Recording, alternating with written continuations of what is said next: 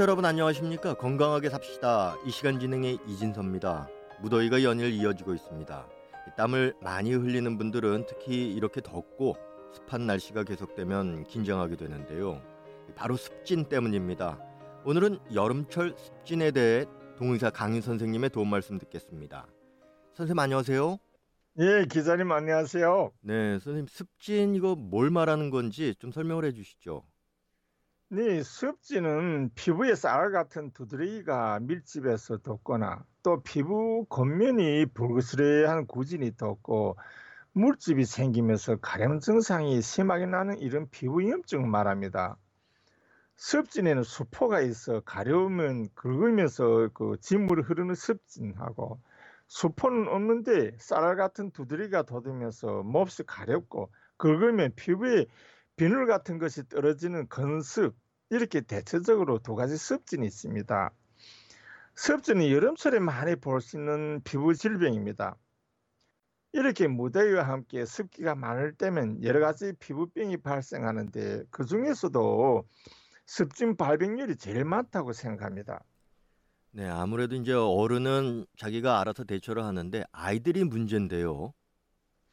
네, 주로 그 젖을 먹는 유아들에서 음, 얼굴에 이렇게 볼과 이마에 빨간 색깔의 구진이 생기는데요. 이것이 얼굴 전체로 번지기도 합니다. 어떤 병리에서는 귓방울이, 그것도 귓바퀴와 머리가 인접한 곳에 습진에 의한 홈이 생기면서 진물이 흐르는데 이런 습진은 오랫동안 잘 낫지 않습니다. 이외에도 소아에게 건성 습진이 몸통에서 생기는데요. 가려움을 해서 아이들이 잠을 자지 못하고 보채기도 합니다. 그리고 비만형 그 유아에서는 목덜미와 엉덩이가 파이고 겹치는 곳에 습진이 많이 발병합니다. 누워있는 시간이 많은 소아들을 배만 가리고 자주 환기시켜주면서 모욕해서 몸에 난 땀을 씻어내고 땀띠분을 자주 쳐주는 것이 어린이 습진을 미리 예방하거나 없애는 데 필요한 위생상식으로 됩니다. 아무래도 다른 계절보다 이 여름에 어, 습진에 대한 어떤 대책이 필요할 것 같은데 어떻습니까? 네, 여름철이면 땀이 난다고 거칠은 수건으로 피부가 연한 턱지를 자주 닦으면 피부가 자극받으면서 새로운 습진이 생길 수 있습니다. 여름철 무더위는 우리 몸이 땀이 나서 항상 축축하게 젖어 있기 때문입니다. 특히 소아일 경우에는 체열이 높은 반면에 피부는 연하고 땀이 많이 나기 때문에 땀띠가 많이 돋습니다. 이런 땀띠를 제대로 관리하지 않으면 습진으로 번질 수 있습니다. 그리고 여름이면 습진이 발병하고 또 증상이 심해지는 원인 중에 하나가 모욕입니다. 그런데 그저 모욕하는 것이 아니라 땀을 스치려고 비누를 사용하는데요. 비누는 알칼리 성분이 있습니다. 비누에 있는 알칼리 성분은 우리들이 피부를 자극해서 가려움증이 생기게 하는 원인으로 됩니다. 그리고 이런 가려움증이 심하면 피부염을 발병하기도 합니다. 때문에 모욕을 자주 할 때는 비누를 사용하는 것을 자제해야 합니다. 물론 몸이 땀을 씻어내면 여러 번 모욕을 해도 피부에 자극을 주지 않습니다. 보통 이제 청결하게 하고요. 어, 연고를 바르면은 이 습진 같은 거가 났는데 이 민간요법은 어떤 게 있습니까? 네, 습진에 사용하는 습진고란 연고가 있었는데 지금은 그런 연고를 구할 수 없습니다. 민간요법으로는 쌀이나무를 베어서 가짠하게 그 토막 내서 허벅지 굵기로 그 철사를 묶고 그것을 가마에 넣고 물을 한 사발 부은 후 불을 떼서 물이 거의 사라질 때면 쌀이 기름이 생기게 되는데요. 그것을 습진이 생긴 곳에 하루 여러 번 바릅니다. 가려움증이 없어지면서 습진이 낫는 것을 볼 수 있습니다.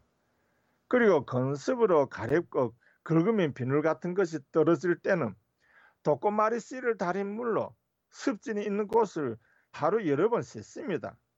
그 외에도 진물이 나는 습진에는 북나무 벌레즙을 그 가루내서 상처에 뿌리면 진물이 없어지면서 가려움증도 멎습니다. 그 이제 겉으로 보기에는 습진하고 비슷한데요. 발에 생기는 무좀 있지 않습니까? 이 무좀하고 습진은 또 어떻게 구별을 합니까? 네, 무섭은 피부 사상균이 원인균으로 해서 생기는 감염성 피부 질환입니다. 무좀은 몸이 다른 곳으로 전염되는 피부병입니다. 무좀을 발병시키는 피부 사상균은 무좀약을 환자에 바르면 피부 밑으로 잠복해서 약독이 사라질 때까지 있다가 무좀균이 번식할 수 있는 환경이 되면 다시 발병합니다.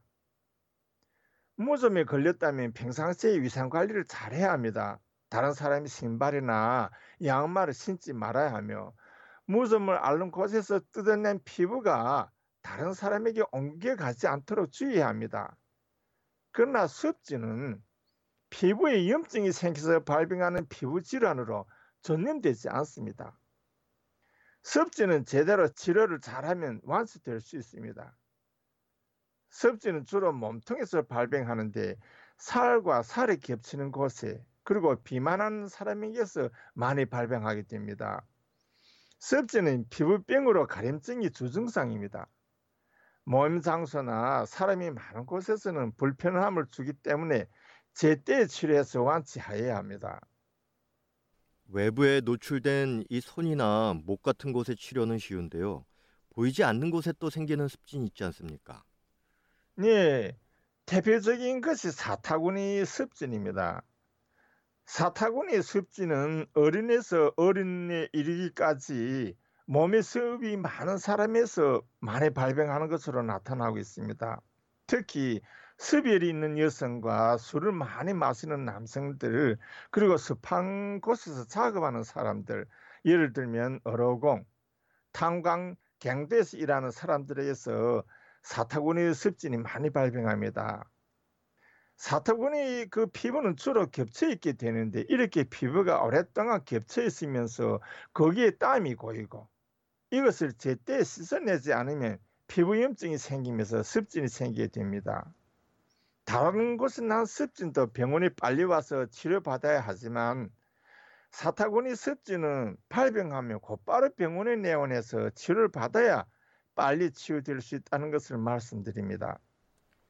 그리고 이제 그 아토피 피부 염두요, 습진의 일종이라고 알고 있는데 맞습니까? 네, 북한에서는 그 아토피를 알레르기라고 합니다. 알레르기는 여러 가지 원인에 의해서 생기면서 그 치료 대책도 수없이 많지만 치료가 잘 되지 않고 반복적으로 재발하기 때문에 난치병이라고도 합니다. 거의 모든 알레르기 질병은 피부 가림증을 발생시킵니다. 이렇게 피부에 가림증이 있으면 긁게 되는데 불길한 손으로 피부를 긁으면 반드시 염증이 생기기 마련입니다. 여기에 습하고 병균이 잘 자랄 수 있는 더위가 더해지면 습진이 발병하게 되는 것입니다. 때문에 피부병은 물론 습진을 미리 예방하려면 알레르기에 접촉하지 말아야 합니다. 알레르기에는 여러 가지 원인으로 해서 발생합니다. 먼지, 곰팡이, 오똑, 거미와 개미를 비롯한 벌레에 물리지 말며 또 우똥을 벗고 풀밭에서 작업하지 말아야 합니다. 이런 것들이 알레르기를 일으키는 원인으로 되기 때문입니다. 그리고 습한 곳에서 잠을 자지 말아야 하며 또 습한 곳에서 오랫동안 작업하지 말아야 합니다. 습한 곳에서 작업하고 생활한다면 햇빛을 충분하게 쬐어 피부를 단련시키는 것이 좋습니다. 그리고 옷을 너무 두터운 것을 입거나 또 피부를 상하게 할 수 있는 배천 혹은 모시와 같은 옷은 삼가하는 것이 좋습니다. 네, 여름철 습진과 그 대책에 대해서 좀 정리를 해 주십시오. 네, 여름철 습진은 여름철 한 계절에만 있는 것이 아니라 여름이 끝나고 계절이 바뀌어도 계속해서 그 증상이 남아있습니다. 그리고 습하고 모든 시기가 되면 도지는 피부병입니다.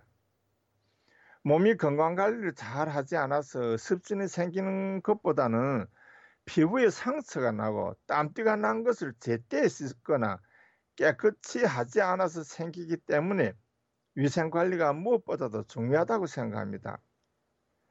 무더위 속에서 장시간 노출되어 있어도 피부에 이상이 생기면서 가림증이 발생합니다. 피부가 가렵다는 것은 피부에 이상이 있다는 신호입니다.